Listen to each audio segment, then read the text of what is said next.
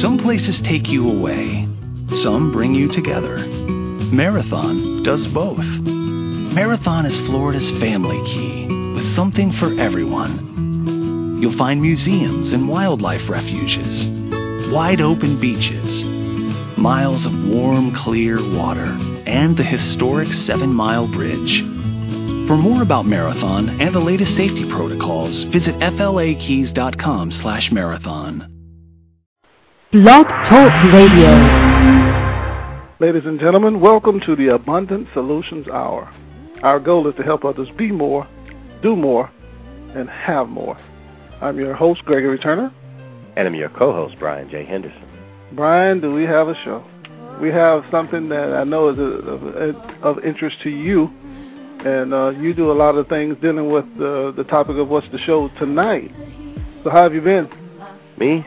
Yeah. You know, I, I can't complain. I'm I'm a little tired from today, but you know, I'm I'm blessed and highly favored, and I'm ready for this show tonight. You know, we have a we have a little different type of show tonight. It's something that's just so important, and it's something that we really don't pay a whole lot of attention to. Mm-hmm. You know, but as you'll soon know, and you'll soon hear, that it's something that is so very needed, and it's it's I mean, it's very important. Mm-hmm. And you know, being in a country that we're in now, you know, United States of America, God bless it, but we we're so entitled, and you know, we don't we don't see the, you know, and I don't want to give away too much of it right now, but you know, it's just that we're so blessed that a lot of times we don't look at people who are less fortunate. Mm-hmm. And you know, Brian, we see it on television all the time, but we see it so much that to the point that we think, okay, well, our, our fellow American, they'll take care of it. They'll they'll do their part. But there's something that we all can do on our end to help. You know, of course, there's a lot of people out there that's not doing what they're supposed to do, but that's not the case tonight. That's definitely not the case tonight. And tonight's uh, special guest, I mean, I, when I talked with her a couple times, I I knew immediately that she was doing something. It was her passion. And I just learned so much from her as far as what she's trying to do in another country that I'm not even doing in this country. So it was some. It was definitely a, an, an eye opener for me. And you know, the guests will see, Brian, that she she definitely definitely has a uh, passion for what she's doing. Yes, yes. You know, I when I first spoke with her, it, you could hear the passion in her voice. I mean, it's just evident, and you know, it's it's no like smoke and mirrors or anything. What you get from her is just very real, mm-hmm. and it's very open and very honest, and you know, very sincere. Mm-hmm. You know, so I I, I think people will, will be definitely be informed. Oh yeah. You know, but for the most part, they'll be enlightened. Oh yeah. I think this will be a very, you know, eye and ear opening show. I, I, I agree with you, Brian, because a lot of people we just you know we just don't know what it's like in another country. We come home, we go to work, we get up, we can apply for promotions on our job, we can just go to the grocery store. But in some other countries, that's not the case. Right. That's right. just not the case. You know, I was thinking about today. I was uh, I coached a local football team, and I was thinking about how there was a kid that um, on the flag football team that practices on the same field as we practice on. Mm-hmm. There was a kid who had a cup of water, so he took about two sips of the water and he poured the rest out. And it immediately brought me back into the mindset of uh, tonight's show. Mm-hmm. And I said, he did that because he doesn't realize how fortunate it is for him to be able to pour that water out. Mm-hmm. You know, and I was telling there was a parent there, and I was telling her, I said, he doesn't know how blessed of a country he lives in. That's why he poured the water out. Yes. Yes. You know. But without any further ado, we'd like to introduce you to our guest, our special guest tonight. Well, first of all, our show tonight is called "We Can Do More." We can do more, and our special guest is Lela and she's an actor and founder of Make a Change, an organization to assist AIDS, uh, AIDS orphans in Kenya. And we're going to introduce her in tonight. Hi. So, Lela, are you there? I am. Hi. What a lovely introduction. Hi, Lela. Thank you. Yes. We'd like to formally welcome you to the Abundant Solutions Hour. Yes. yes. Thank you very much. We're going to have fun tonight. We're definitely going to have a lot of fun. So, Lela, how did you come up with this company? How did you come up with We Can Make a Change? How, what was it that you saw in your life that made you want to reach out to another country? You know, I, I'm not exactly. I, I've thought about this, and I'm not exactly sure. The best I can come up with is um, that when I was a, a young person, I lost my father, and I had my mother, and yet it was a very difficult loss. I was 12, Mm-hmm. and I think as I got older and I started to learn more about AIDS orphans in Africa, and I started to think about what is that to lose both parents, and then as I started to learn more, Mm-hmm. what is that to lose both parents and not have school and not necessarily have a roof over your head and not have food and potentially have AIDS and it starts you know it's a com- very compounded issue and um I, I just took an interest and the more I looked into it the more I realized how much we have here in the United States and um western com- countries in general and um how much I can probably do with what I've got I, I'm not a, a rich person here in the United States. I, I'm I'm doing okay, but I'm I'm I'm right in the middle. I think, but it- we're we're in the top. I think one percent wealthy wealthiest people in the world. Mm-hmm. So we can easily go over and make a huge difference in children's lives who don't have anybody. Yes. So it just I guess it sparked from when I was a, a child and I first lost one of my parents, and it just went from there. Hmm. Do you get a lot of support from people? Um, do you have a lot of people supporting what you're doing? I have a good support network around me. I joined a coalition for Sustainable Africa in Los Angeles, and we're Mhm. a coalition made up of nonprofits that want to find sustainable solutions to African-based issues. Mm-hmm. Um, so I have a wonderful support system from those in the humanitarian world. Um, outside of the humanitarian world, I've yet to tap into a, a good deal of support from the public. Hmm. Yeah. You know, I was when you when you were talking about, you know, your past. You know, how important do you believe it is for us to really see what's going on in Africa? I mean, we see it on TV, and you know, and you and I talked about this before, but we see it on TV, and they try. You know, you see the, you know, the super duper extreme because they try to affect an emotion out of you. You know, but what is it really like when you go over there? Is it absolutely like that what we see on TV, or is it Mm. you know slightly different? Well, it's kind of a tough question because there certainly are elements that we see on TV that are true. Um, one of the movies, actually, I should, I don't know if you've seen The Constant Gardener, but that's a movie that kind of stirred me to action when I was looking at the way in which people were living in, in this neighborhood focused in Constant Gardener called Kibera. And it look, and I did go into Kibera last year, and it looks exactly like that. The thing I think that the ca- that the cameras don't capture are the families um, that are made up of uh, widows who have lost their husbands to the disease, children who've lost their parents who are spending time with their neighbor or their schoolmates or their volunteer teachers.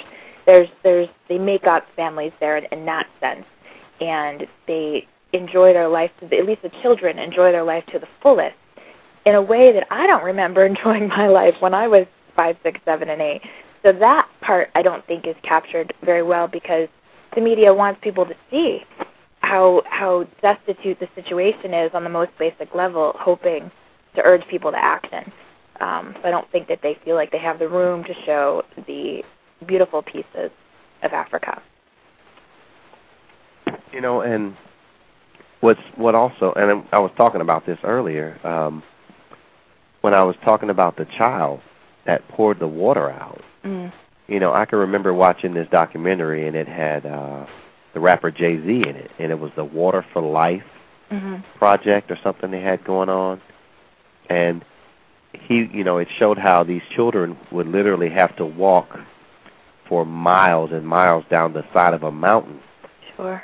just to get a couple of gallons of water from the river, and it wasn't clean water; it was right out of the river. Yeah, a lot of times, even if it's yeah, a lot of times the water's not clean.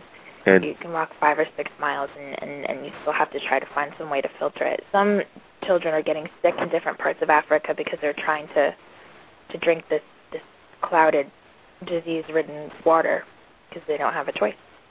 Right. You know, and it and it just showed, and and it kind of brings tears to your eyes when you see that because that was the reality. It wasn't like when you see it on TV and it shows the, you know, the starving African child. It was these kids, and this was an everyday thing. Mm. They, you know, for lunch, you know, they get a couple of them. Most of them are like eight, nine, ten, eleven years old, and they all walk down the side of this mountain. And it wasn't like an easy walk; it was like a four-mile walk down the side of a mountain. And then they had these big five-gallon jugs that they were carrying on their head, or you know, carrying on their arms.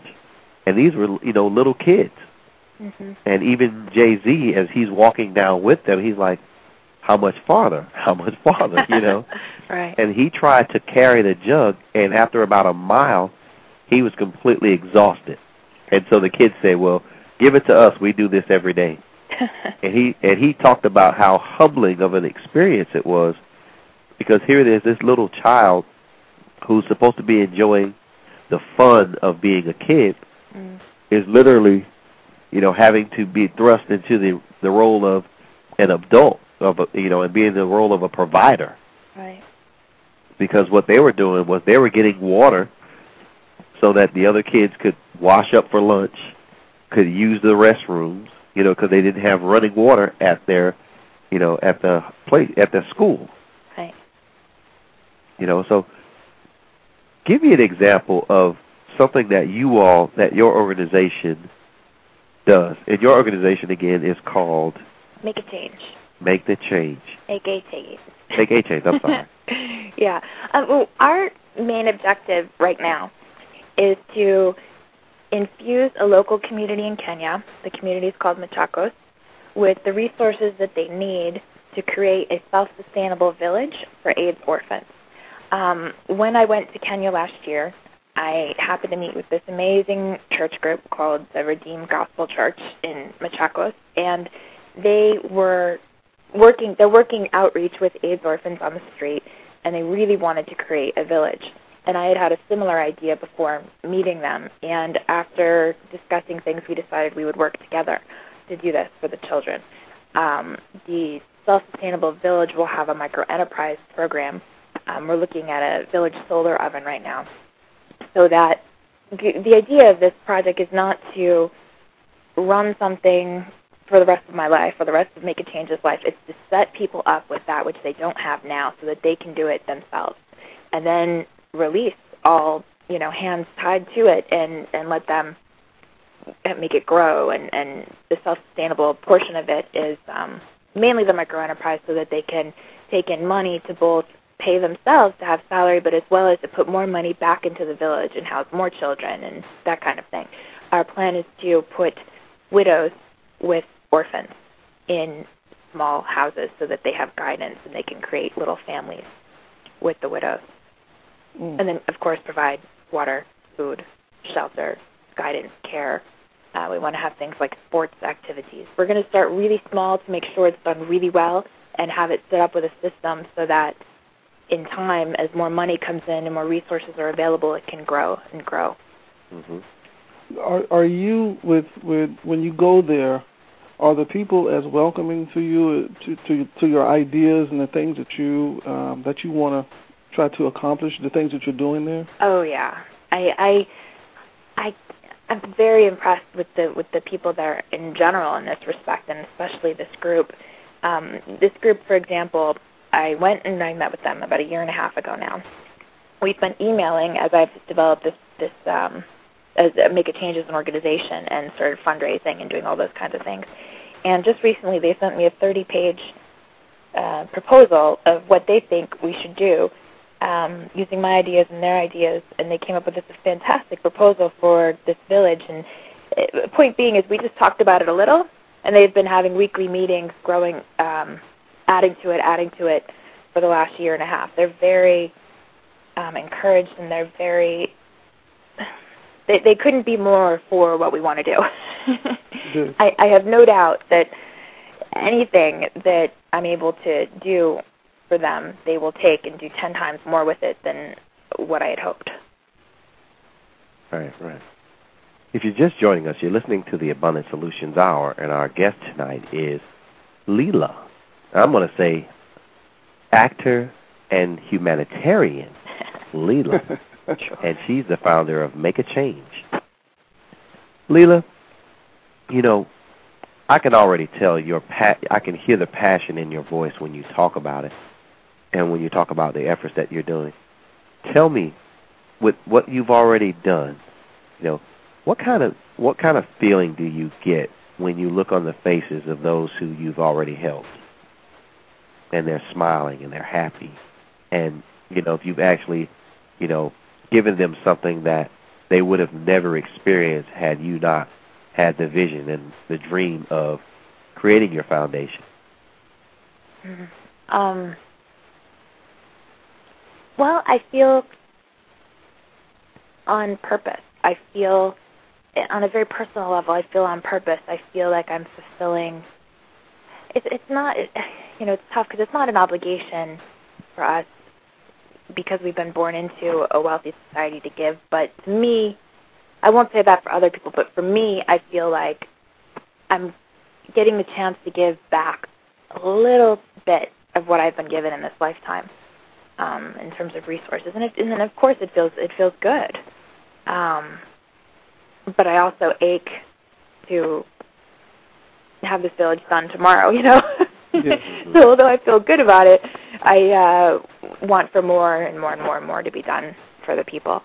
But I, I just I, I feel like I'm I'm fulfilling what I should be doing as somebody who has just been brought into such wealth in the United States. We're so you know from schooling.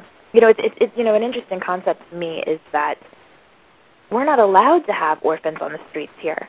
It's hmm. amazing. I've come across people who say, "Well, what about orphans here?" We, and and that's not to be discounted. And everyone needs to go where their heart takes them. Right. And there are children here who need help, of course. But we can't. We're, we're fooling ourselves if we try to equate the two, because here it is illegal to leave your child on the side of a street and drive away. Right. You will be arrested for that. Yeah. Whereas in Kenya and a lot of other African countries, the parents are dying, the children are on the street, and that's the end of it. There's no system set up to take care of that child. There's nothing illegal about leaving the child on the street. I mean, you it's you know it's a completely different system. There's there's not public education after secondary school. And for primary school, the children have to pay a number of uh, a lot of money for different fees. So A lot of kids can't even go to primary school, so they're not. No teachers are looking after them. Mm-hmm. You know, it's an entirely different situation. I don't know how I went off on that. You know, I, I, I bet it was a, a, a challenge for you, or can I say a shock, when you you know to see kids on the street without any parents. You know, and coming from this country, you, like you said, it's illegal to do to do that. But when you're there, what was the what was it like? What was the shock like for you to, you know, come to come from a country where things are pretty much set in place, but to go there when everything is just wide open and, and it just seems like everything is just falling apart. How was that for you? Um, I was pretty much in awe, I suppose. Um, a lot of the children, unfortunately, have taken to being on glue, which they sniff, mm-hmm. and as a result, they're very glassy-eyed. So mm-hmm. there are, you know, tons of children on the corner of the street, completely glassed over in their eyes, just vacant stares. And then that's not all the children, but it's it's a lot of them. Um, but it also, I have to say, as I look around and I see that, I think how much opportunity we have to do something. Because I used to think at the beginning, well, you know, I only have a bachelor of uh, science. I don't have a graduate degree. What can I possibly do? But when you realize how destitute the situation is, you realize you can do a lot because we're talking about the bare bones basics for most of these children. Mm-hmm. So when you look around and see the way it is, um, I feel like I can really do something, and I and I and I feel optimistic that average people from our country can really do something on the most basic level. Yeah. Um, because it is so hand to mouth. It's so just helping people out with something to be able to get them a few shillings a week for food mm-hmm. is a great thing. Mm-hmm.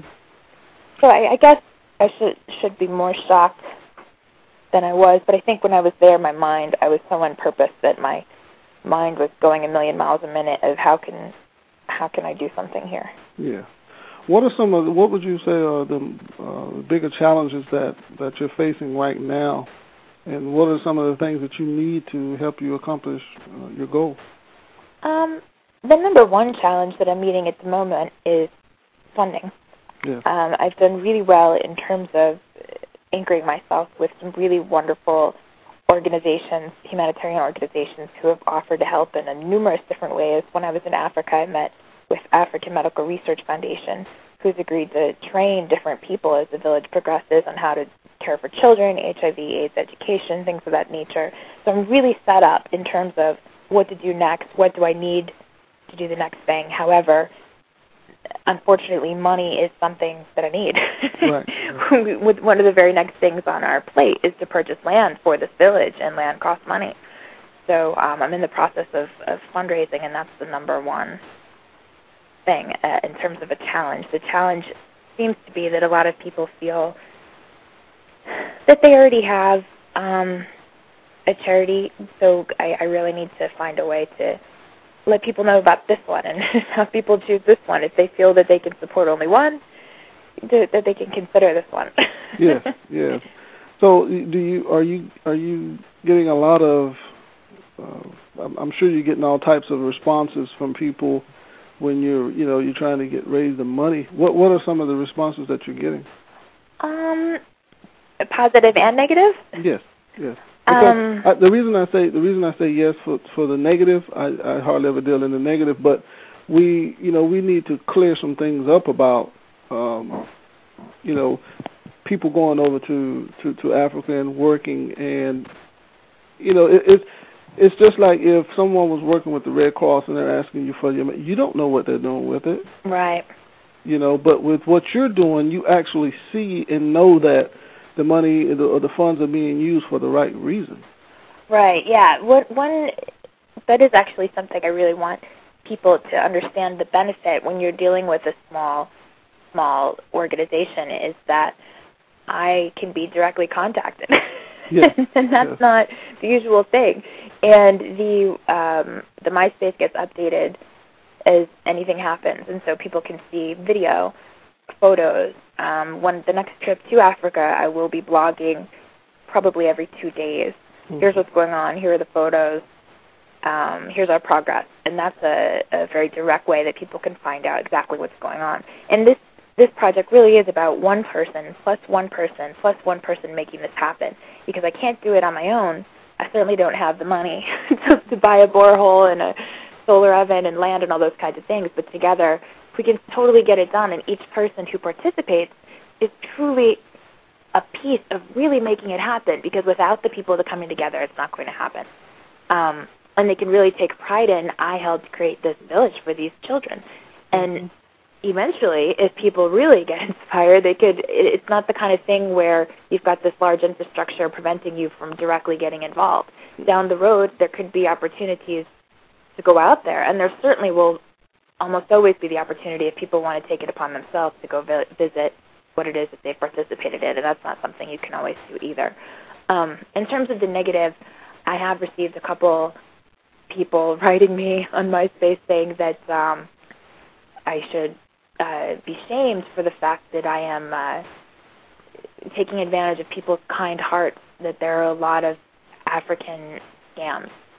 Um, and that that's just not the case here. And I think that they're probably confusing my project with uh, the Nigerian uh, money scam. Right. Scam. Um, right. There's plenty of ways to check on my organization, and interestingly enough, when I had written this person, I had provided different stories that have been written about my project, background on myself, my fiscal sponsor information, etc.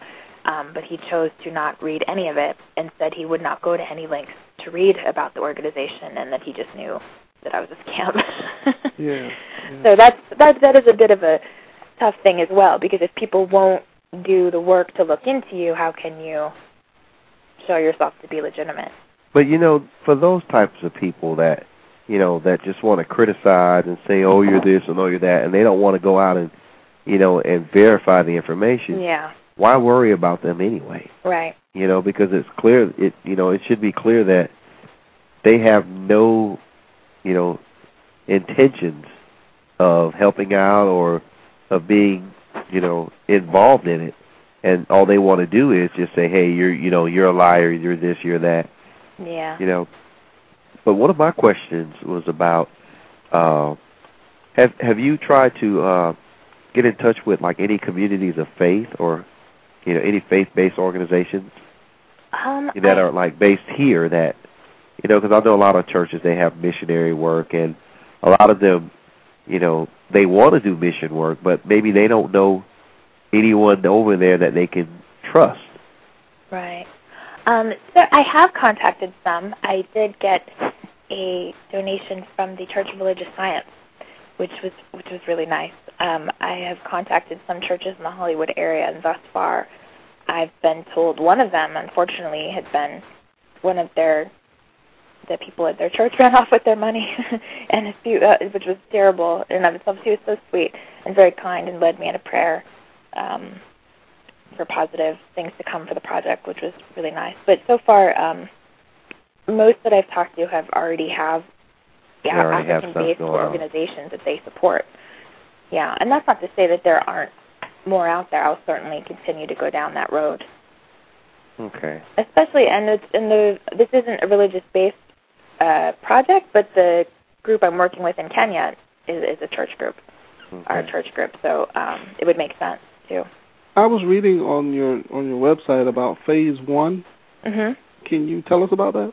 Sure. Uh, phase one is I'm breaking the whole project down into phases uh, to make it manageable and to make it so that when people donate, I can reasonably say the following will be done. So I, I'm not overshooting, but chances are we'll do a lot more in each phase than I'm actually saying. But phase one, as of now, is going to Kenya, purchasing land for this village.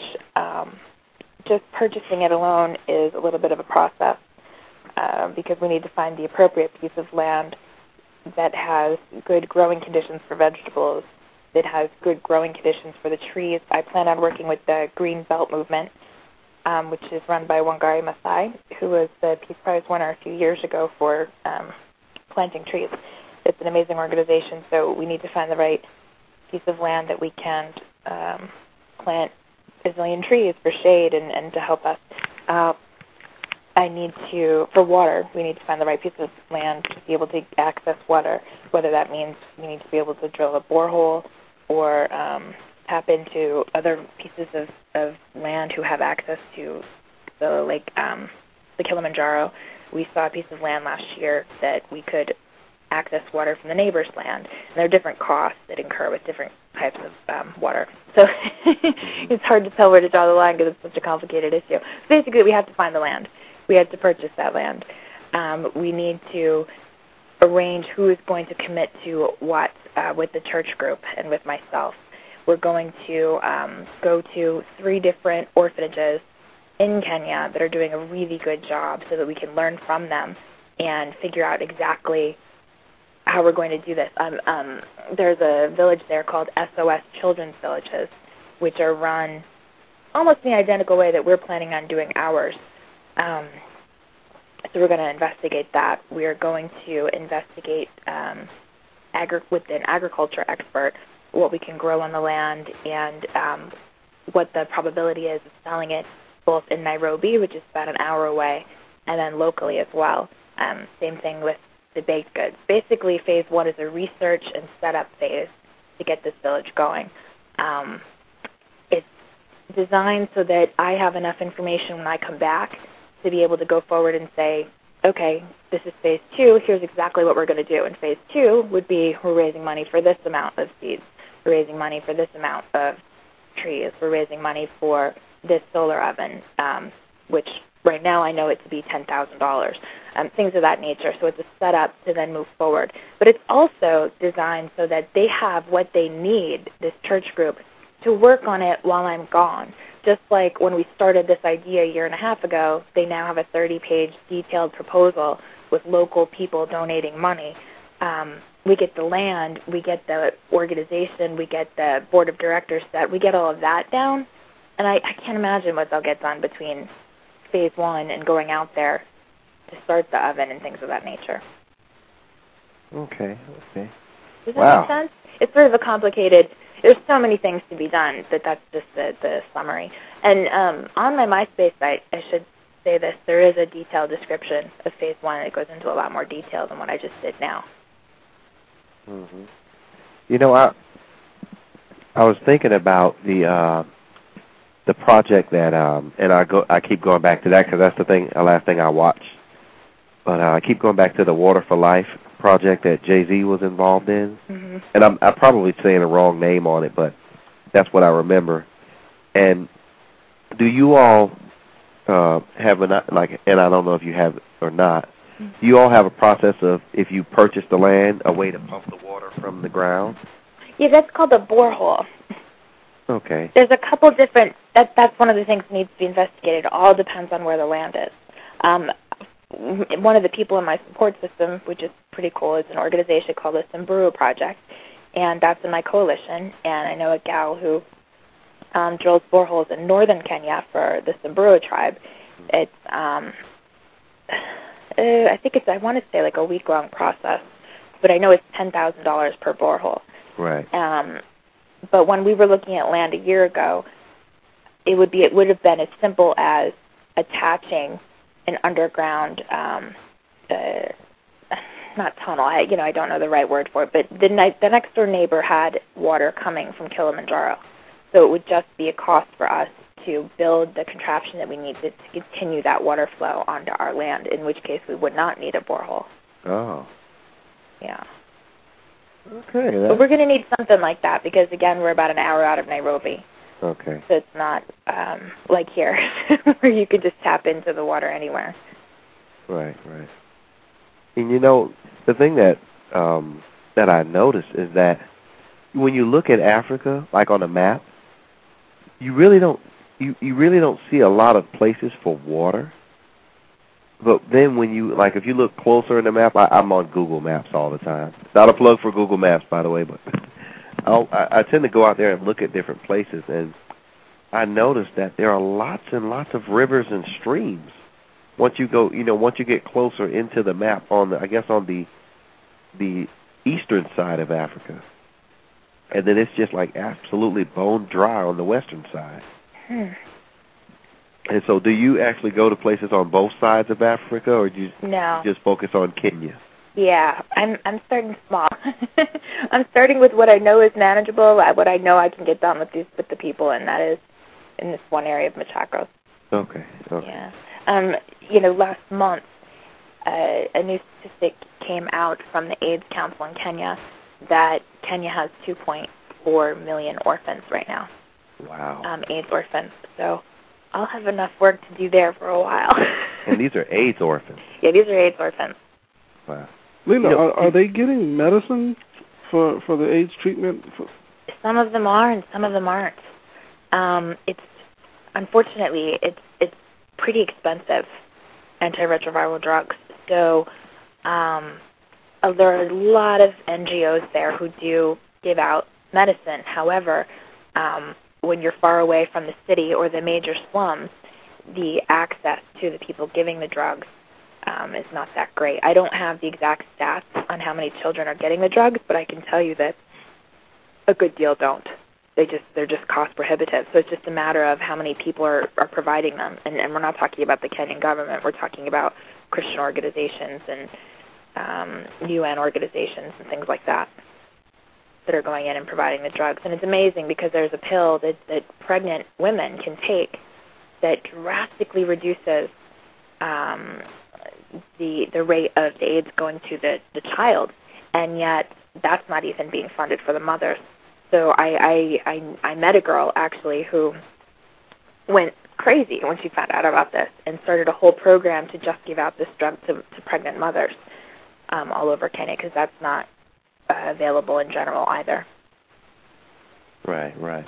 You know, there, in when we talk about the uh, the issue of AIDS in Africa, you know, there's a lot of myths that mm. are out there, and you know, a lot of those myths actually help exasperate the problem. You know, I was thinking about how um, when we talked to, uh, there was a coalition of pastors that had gone over there a couple of years ago, and they talked about how they learned that a lot of people had had thought that if you went and had sex with a uh, with a virgin, yeah, that you could actually get rid of it. And so there were a lot of men that once they found out, they started raping children. Mm-hmm. And you know, do you find a lot of children have been abused?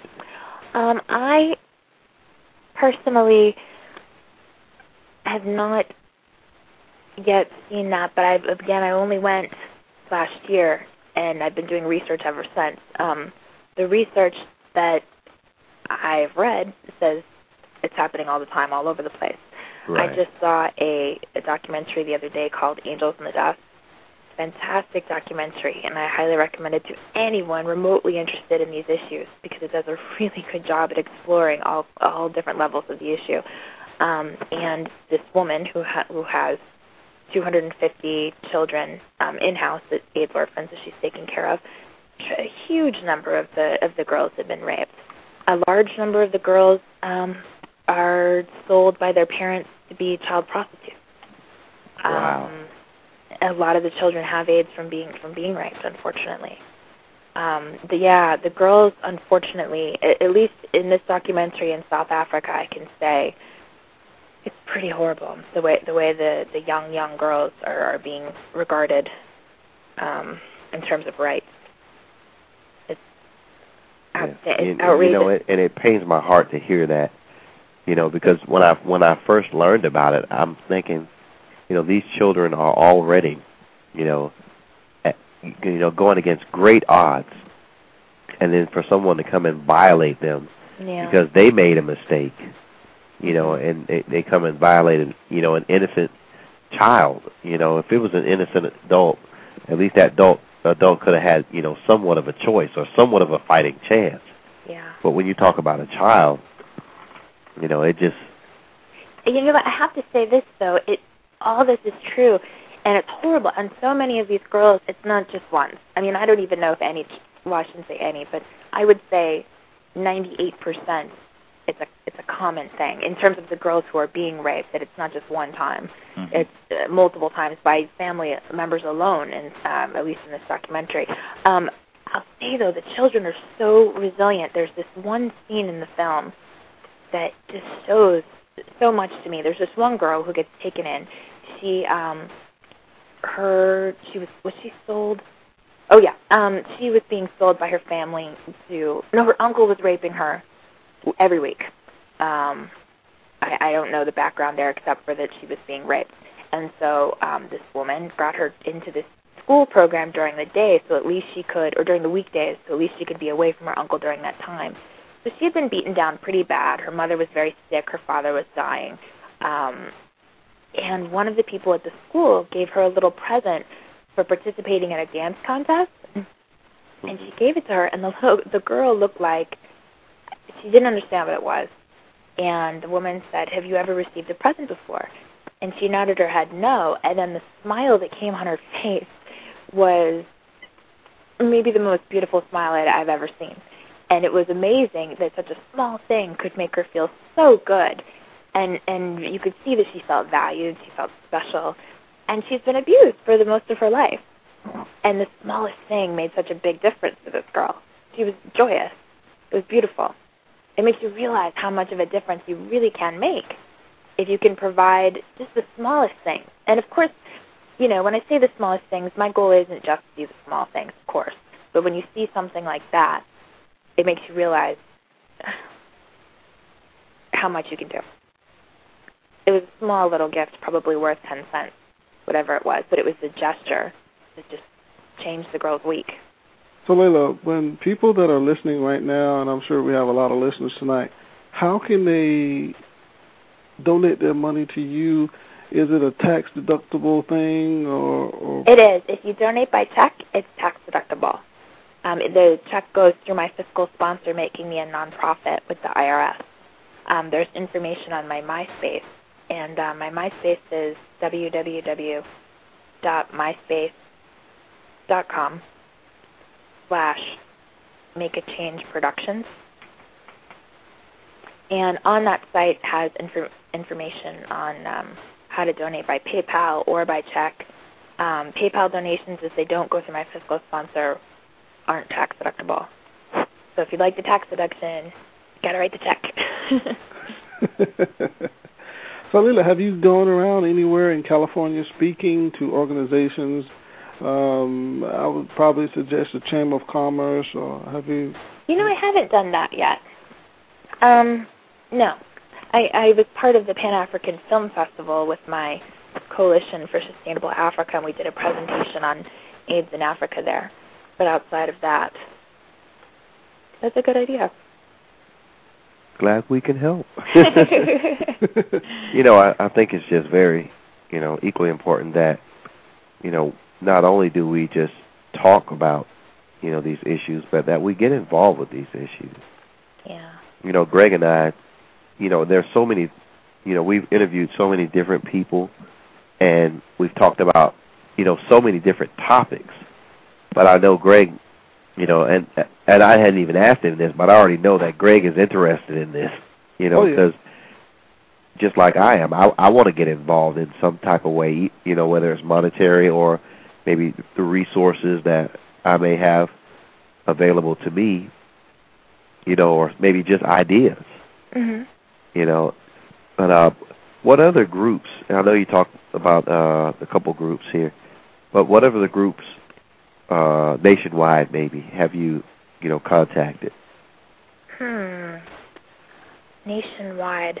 Most of the people that I'm working with now are in my coalition because we have 20 organizations in my coalition. Okay. And that gives me a lot of resources. Um, yeah, my main allies right now would be um, African Medical Research Foundation and the, and the 20 nonprofits in my coalition. And um, again, I intend to um, being connected with the Green Belt movement in Kenya as well. Um, yeah, I could look into more, but I've got my I've got a lot of resources at my coalition. We've got specialists in um, eco-sensitive housing materials. We've got specialists in water. We've got um, somebody who built a eco village for children in South Africa. Um, we've got someone in filmmaking. Um, there's there's a whole there's so many different things represented, and that's the purpose of our coalition is to have a, a place where so many organizations can get together and pool resources and ideas, so that we don't have to go out and go one by one by one to people across the country. We, rep- we represent so much. In the room, we we meet monthly and and um, by the phone and things like that. But I, I, I I'm sure as time goes on, I'll work with more organizations. I, I did connect with an organization recently called Milele. I have a hard time pronouncing it. M-I-L-E-L-E, um, and it's a great music group.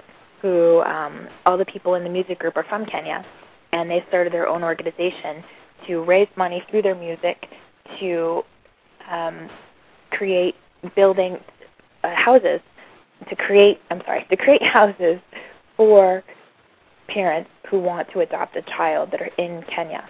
So they work with the government and put the parents through a training program so that they can care well for their child, their new newly adopted child, and then they put them in a house. So Milele goes all over the country singing to raise money to do that. And fortunately, they're based here in Los Angeles as well. so I get to connect with them fairly frequently too. As a matter of fact, yeah, they're the ones who just gave me the new stat that came out last month about the orphans. Okay. Yeah, I'm pretty well connected. There's it's it's a, that is one beautiful thing about this project is that I've learned that there are so many people really dedicated to the same issues. And once you connect with just a few of them, you find you have a lot of people in common and you meet so many more organizations and you have so many more resources than you ever thought you would have when you started it. Right. You know, I was thinking more so uh when I said resources, I was thinking more around the financial Oh. Resources. well, if you know, financial resources, thinking, I know there are a lot of uh, like foundations that a lot of these uh, major Sorry. companies have, and they will, and they, you know, and they will, you know, they're they're actually looking for people who to give money to, you know, but you have to have a fa- you have to have, uh, you know, something that's credible, something Mhm. that's you know that's actually doing something, because of course you know they do have a lot of people who try to run the scams and all that stuff. But you know that may be an outlet. It may be. I, I did look into that at one point towards the beginning, and I found that a lot of foundations would like you to not have a fiscal sponsor, but to be your own 501c3. Right. Um, if there's anyone listening who knows of a foundation that doesn't require that, that would be great. And eventually, I may very well have my own 501c3. But right now, I'm so small, I don't feel I need to become an entire nonprofit to do this one project. But if one leads to another, mm, it'll likely be something that I should do. How did you come up with the idea of buying land in Kenya? well, you got to have land to build a village. Wow. That's true. That is that is true, but I guess I guess the dream your dream is so big, you know, and and that's a wonderful thing that you're attacking it too. I love that. I, I really love the way that you're going about your business. And the reason I asked about the land is I guess I can't see your vision. And you know, other people that are out there listening and you know, they want to they may want to give uh money. It's kind of hard for other people to see your vision. They can hear your passion, Mhm. but it's so hard for other people to um, see your vision. But but what I would say to them is, if you can't see my vision now, go with me and you'll see it over a period of time. Absolutely. I think this is about, you know, I, I, through this process, I've realized that as a culture, I, I feel like we have a tendency, me included, to go, oh well, is that really going to happen? Oh well, why? The, I mean, I can't tell you how many people have said to me, well, why those people? Well, why now? Well, why that continent? Well, it's like all kinds of issues and questions and problems with just the idea of going to try to do something. And and I know that what I'm set up with and who I'm surrounded with, this will be realized. Whether at the end of the day it's because I have to take every last dime I can get, or if I find another way to do it, this will be realized. I know this, but I, I can see how it can be difficult, especially when, as a culture, it's why this and I don't understand, and it's so overwhelming, and it's such a big project, and this and that. But I think there's an element of this that's about just wanting to be a part of helping something from the ground up and and helping somebody do something out of the ordinary. It is hard to understand, I'm sure, to a certain degree, and, and I'm sure it does sound big. You know, when you said it's such a big undertaking, I guess I guess it sounds big, but to me it's really not. When you're dealing with people who don't have anything, if all we can provide is land that they own, fresh water, and a way to have food without start you know starving in between getting food, well then we've succeeded. And that's that's not what's going to happen. It's going to be more than that. But just those things alone are so easily doable. Ten thousand dollars gets you the borehole. So if we get ten thousand dollars, we can get a borehole. I, I don't feel I don't feel like it's going to be that difficult. I, I think the, the fundraising portion of it has been a little difficult, but in terms of the work, it can absolutely be done. And I'm surrounded in my coalition by people who have done it. Good. So there's no reason to think that it can't be, uh, at least on the most basic level. I just love your attitude. I tell you, I, I just have to applaud you. I, I just, I really love the way you're attacking this. It's, it's like failure or not doing it. That's not an option. No, it's not. And you know, it's interesting. I think one of the reasons why we feel like it's such a big thing here is because here we know in the back of our minds that even if we just want to start a school, let's say, that's going to require a tremendous amount of money and uh, a tremendous amount of red tape, a tremendous amount of rules and regulations, and we're just not dealing with any of that when we're talking about getting the bare bones basics for survival. And we're also talking about Africa, and and they don't they do have some rules and regulations, but when you're dealing on the level that I'm talking about, they're not going to get involved. It's not.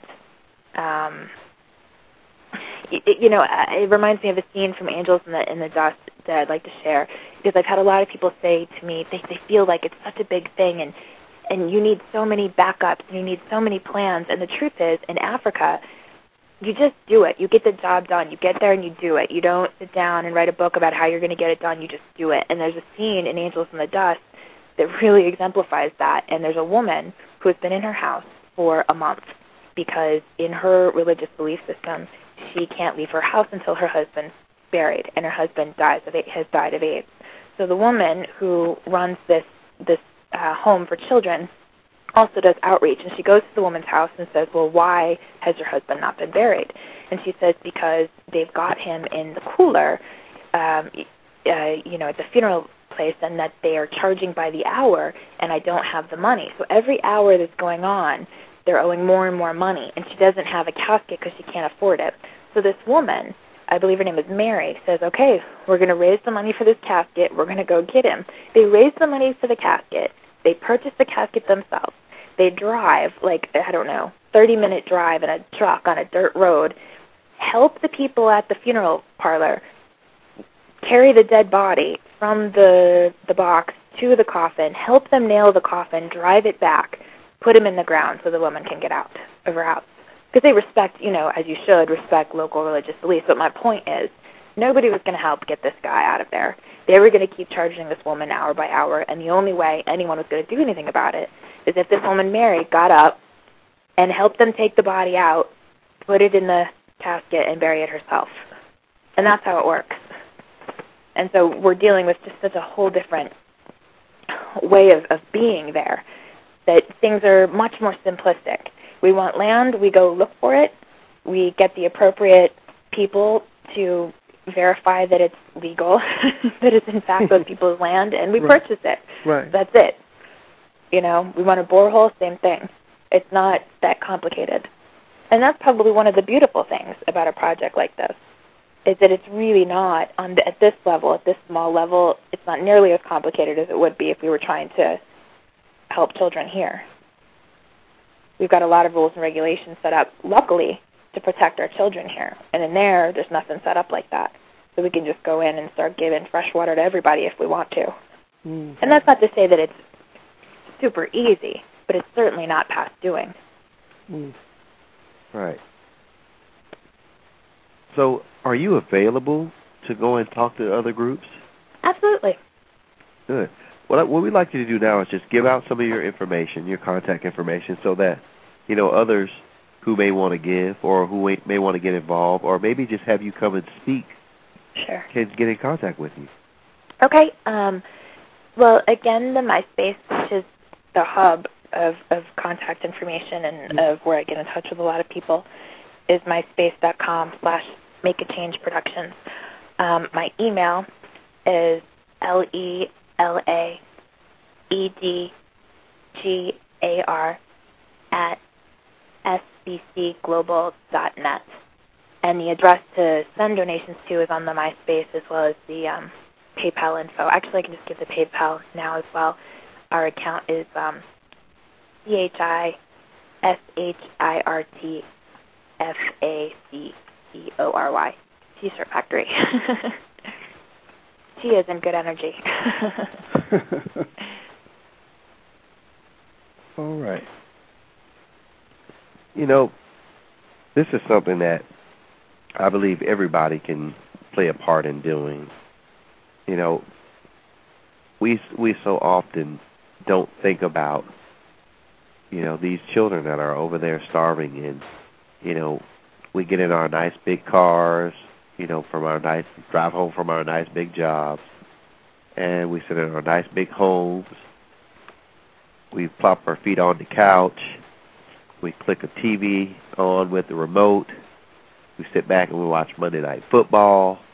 You know we have chips to the side and chicken wings in a plate and all the while these children don't have a a pillow mm. to lay their head on you know or they have to walk 10 miles to get a drink of water where all we do is we we the type the same water that we spray on our grass they love to have just a sip of it. Mm. You know, and it. I don't know. I guess my thing is we have to do something. We have to be that that catalyst that stirs up, you know, the emotion in people so that they do want to get involved. Yeah. You know, we have to show them the reality of these things.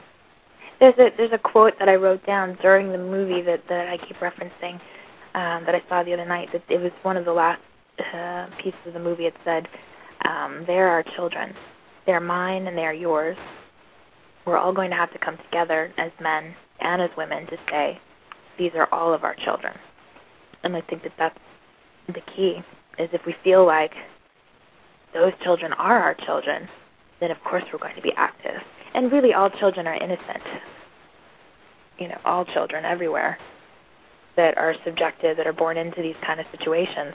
Um, I don't, you know, they don't deserve to be there, and it's not our fault, but we could certainly do something to help them out and give a little of what we've had just from being born here. Yes, Lela. When when do you um, plan on going back to Africa? As soon as I have the funding, um, I have the the I, I have a full three weeks of work to do when I go out. So now it's just about being able to go out there. Um, I wanted to go. My intention was to go in October. I'd love to still be able to make October happen. Well, it's going to happen now. I hope so. Yeah. And you know, I want to I want to add this: if people are hearing this and and and they want to support this, that would be wonderful. And if they don't feel that this is the right one from them, then I just want to encourage people to look and find something else that is a fit. Because there are plenty of places to plug in. I mean, I- this is a great place because you get to see exactly what's happening, and you can get in direct contact with me, which is very unusual for um, humanitarian projects uh, of this nature. But you know, so I, I it's a great project. But if it doesn't feel right, you have to do what feels right for you.